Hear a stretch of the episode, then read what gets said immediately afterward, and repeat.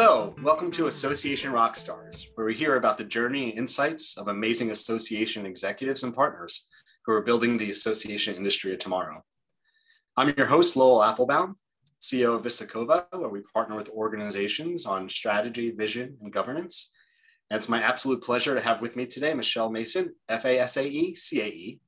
Michelle is the newly appointed president and CEO of ASAE. She was selected the 2020 Professional Society CEO of the Year by CEO Update and is passionate about working in the community she serves.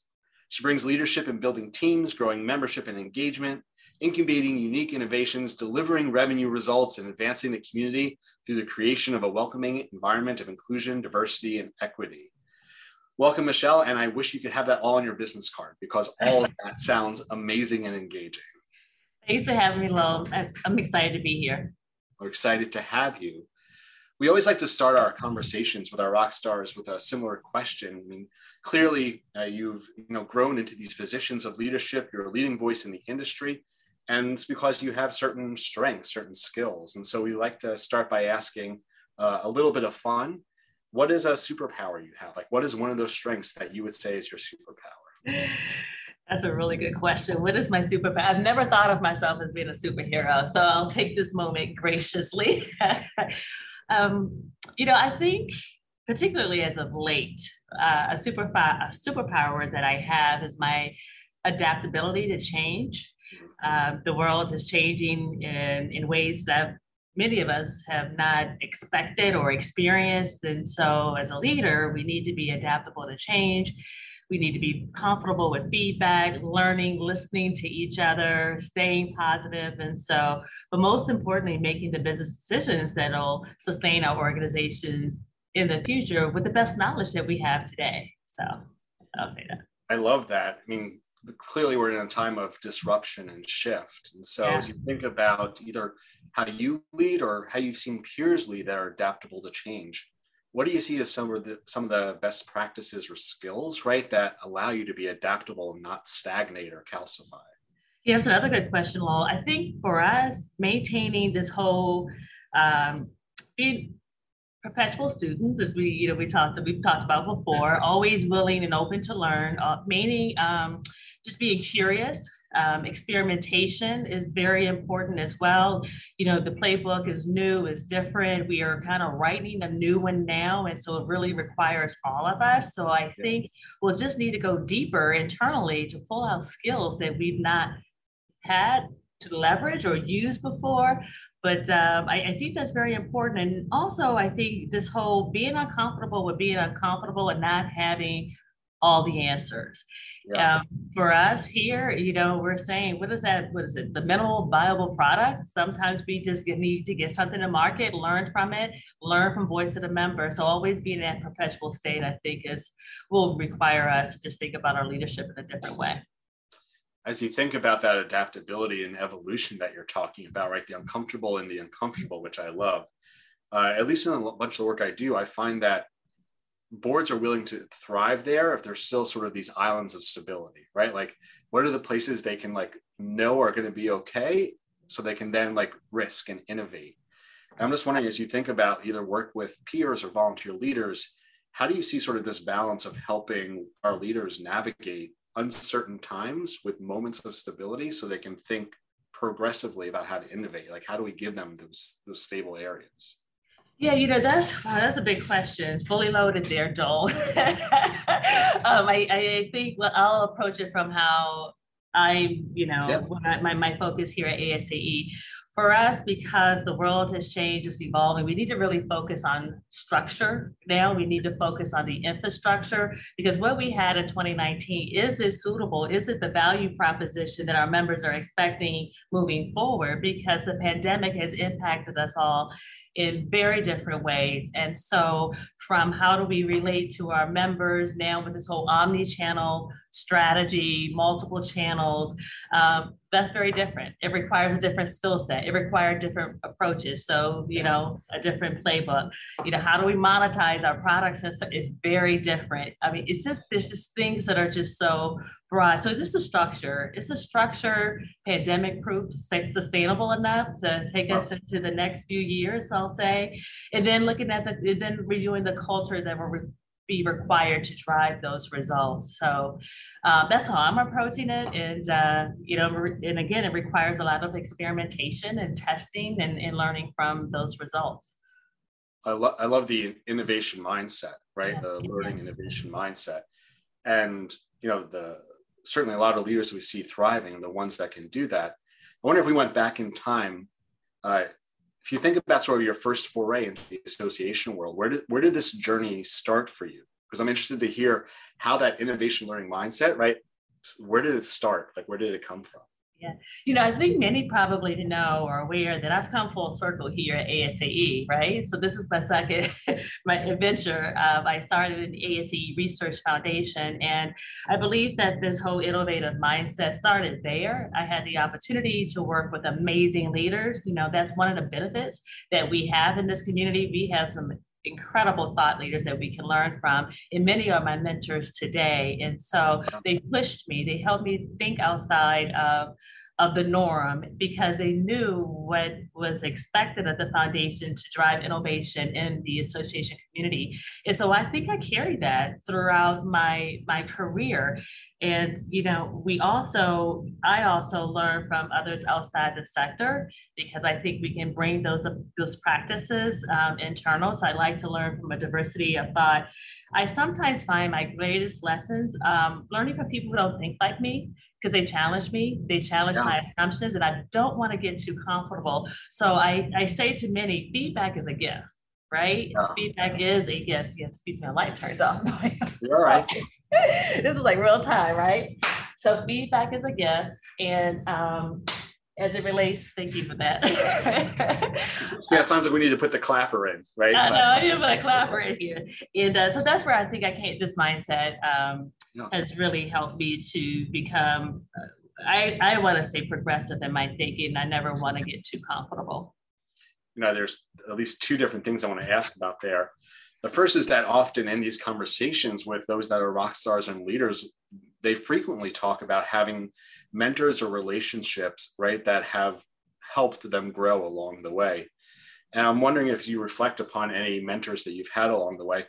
You're welcome to give any shout outs to any of them that were uh, particularly formative, but anything that you notice in terms of like what what did those relationships look like that helped you grow, right? How did they support you, mentor you, like right? That was meaningful.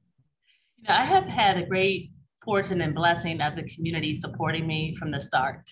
And I've carried many of those relationships on my journey to where I am today because I value relationships. And that's one of the most important benefits of our community is the relationships that we have. And I've learned that more now over the past few years through this pandemic, right? And that is that's something that we can't underestimate in associations. But I also say that I have the great fortune of every CEO that I've worked with is still in my life in some capacity. Um, John Graham was an amazing mentor to me, so it's an honor to be in this role and, and know that he is smiling down. Uh, but they're all they're they're in my my life, and uh, believe me, I get critiques on a regular basis. But again, feedback is a gift, and I've had those relationships throughout my career. They've pushed me to be a better version of myself, and I often seek their feedback because they really know me and they've invested a lot of time. But I've also had the opportunity to uh, be mentored by some amazing leaders that have come into my life just through my affiliation with ASAE as well as every organization um, that I've worked with. And so I look for mentors and I look for those relationships that'll tell me what I need to hear, not what I want to hear. And uh, that helps me with my leadership. Well, there's definitely a uh, inner strength, right? Because it's always nice to hear the accolades, right? Right, right, right. Hear, hearing the things you need to hear, uh, that that takes an inner strength for sure. It takes courage too, because sometimes it's uncomfortable. And um, but I always try to think about what in this can I learn from, right? There is something in this, so yeah. I'm I'm curious. Just uh, and if you don't, it's okay. As you think about what you learn from each of these experiences, right? I imagine, especially in the role you're in now, right? You're interacting with various leaders, members, people in the industry every day. how do you keep it all organized like how do you like keep those lessons in a way that like that which is most salient rises to the top that which you need like do you have some idea like how you keep all those thoughts and those great ideas like and make sure that you bring them forward yeah that's a that's another good question. There are a few things. When I started in this position on September 1st, it was very important to me to go on the listening tour. And I thought, oh, maybe it'll be 90 days. But then I quickly realized it's ongoing. You have to stay close to your members. You have to stay close and under, to understand you know how we're in the service industry right? And it's all about serving leadership. So how do we continue to create um, an organizational system that's adaptable to their real-time needs. And that's really be that's really about staying close to them. So i have a formal process in place by which i understand and i, I try i navigate that. But i also have like a kitchen cabinet of, very very diverse thinkers that um, again tell me what i need to hear provide strategic guidance and also most importantly when i'm sitting in this seat and i'm thinking oh my god you can't make this up you know i have a must be and right. uh, and so I, I, appreciate that feedback and how and I just really from a prioritization perspective I really prioritize how I respond based on the strategic direction of the organization. Like for example, here at ASAE we have a relatively new strategic plan, so that right. helps me to keep my thoughts. Um, you know, aligned to what's most important to members, and also it's really about execution and delivery. So you know, you talk about the idea of an ongoing roadshow, which I love the idea of a continual investment in relationship development. Uh, clearly, these times of fun little Zoom boxes are a little bit different, even right. Even as we're also looking to be back together right. in person. Yeah. Uh, any good tips and tricks for like relationship development as a new executive in a time where like just hopping around the country may not be as easy as it once was? Okay, relationship development through Zoom. Is that what? Yeah. relationship development is you're talking about being close to your members or close to okay. the board, right? Like, how have you approached it? Well, I've approached it through using the channels that are available to me, whether it's Zoom, whether it's just picking up the phone, right, which we don't do as often as we used to. Uh, maybe it's writing the letter. Uh, I, I try to, when possible, be physically present in person. It's very important now. And it's important that I demonstrate that through my behavior and actions because as we discuss, we're going to live with these volatile times for a while now. Yeah. However, we know that we have businesses to run and we have to show up as leaders, right? To, to, uh, to be present. So, um, you know, starting in this role on September 1st, I started during the pandemic. So the majority of my team have not met in person yet. So we have a staff outing tomorrow. So I'm excited to meet a few of them in person. Um, the majority of members I've not met yet. So I'm excited to meet them in Nashville in August um, in person. So I think to answer your question directly, there's just a variety of approaches. I don't think there's a one size fit all, but it also it just depends on what you're seeking to understand, who you're engaging with. Nowadays is their comfort level. So just showing some grace and, and empathy in, in those areas is important. You know, as we talk about this ever shifting environment that the change is not going to stop, you know, a lot of the people we have in our community are those who are, but also aspire to be further rock stars. I'm just, as you think about the coming year or two years, what are the skill sets you think someone who wants to be growing and successful as an association professional executive partner right in our field what skill sets or strengths do you think they need to develop in order to do that well partnership and collaboration is key we learned that our resources have in some cases disappeared. We're rebuilding.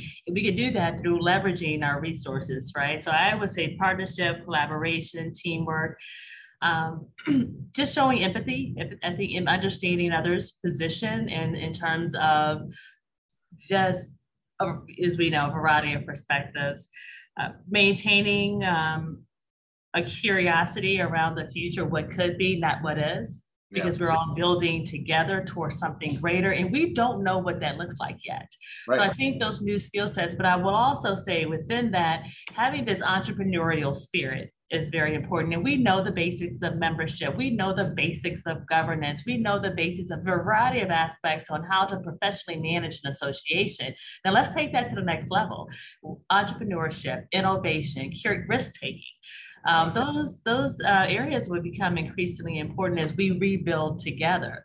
So yeah, I think I think the future is bright. I think it's very exciting, and uh, we'll see what it will become.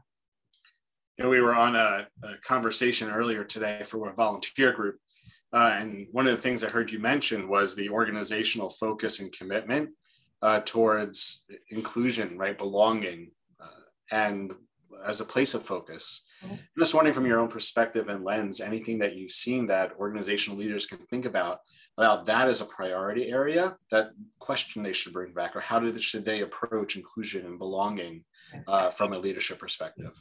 Yeah, diversity, equity, and I'm glad you asked that question because as I'm very passionate about DEI, as you know, diversity, equity, inclusion is smart business strategy. It should be embedded in every aspect of an association. And it also starts with uh, the direct alignment to the strategic plan. We have this here at ASAE, and I had it in my previous organization because I strongly believe you can't manage what you can't measure. So, what we now need to do is really focus on not it being a movement, not just the statements, but how do we, uh, excuse me, not a moment, but how do we create a movement around this? How do we really translate this into action? Yes. tangible action that we can learn from. So what are we doing about it? Well, we we at ASAE, as many know, we've had a variety of very successful initiatives, one being our DEL program.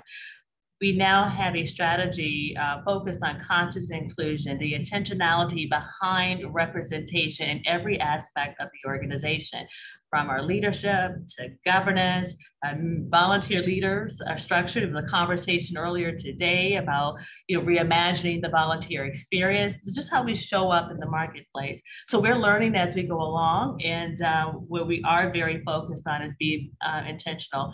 And when I say that, well, I really mean it from the the traditional characteristics of diversity, but there's geographic diversity. I've experienced that. There's size diversity, small, medium, large associations, and ideological diversity. So we need to expand our thinking on how we're being very conscious about representation within our membership. So as an organization, we're learning. Um, it will not be perfect. So I don't want to say that, but uh, we are definitely committed to going on this journey and also being able to measure the impact that we have along the way well, uh, you have such a strong voice for growing and learning that I imagine there's no such thing as perfect because perfect would be the end of that learning journey, right?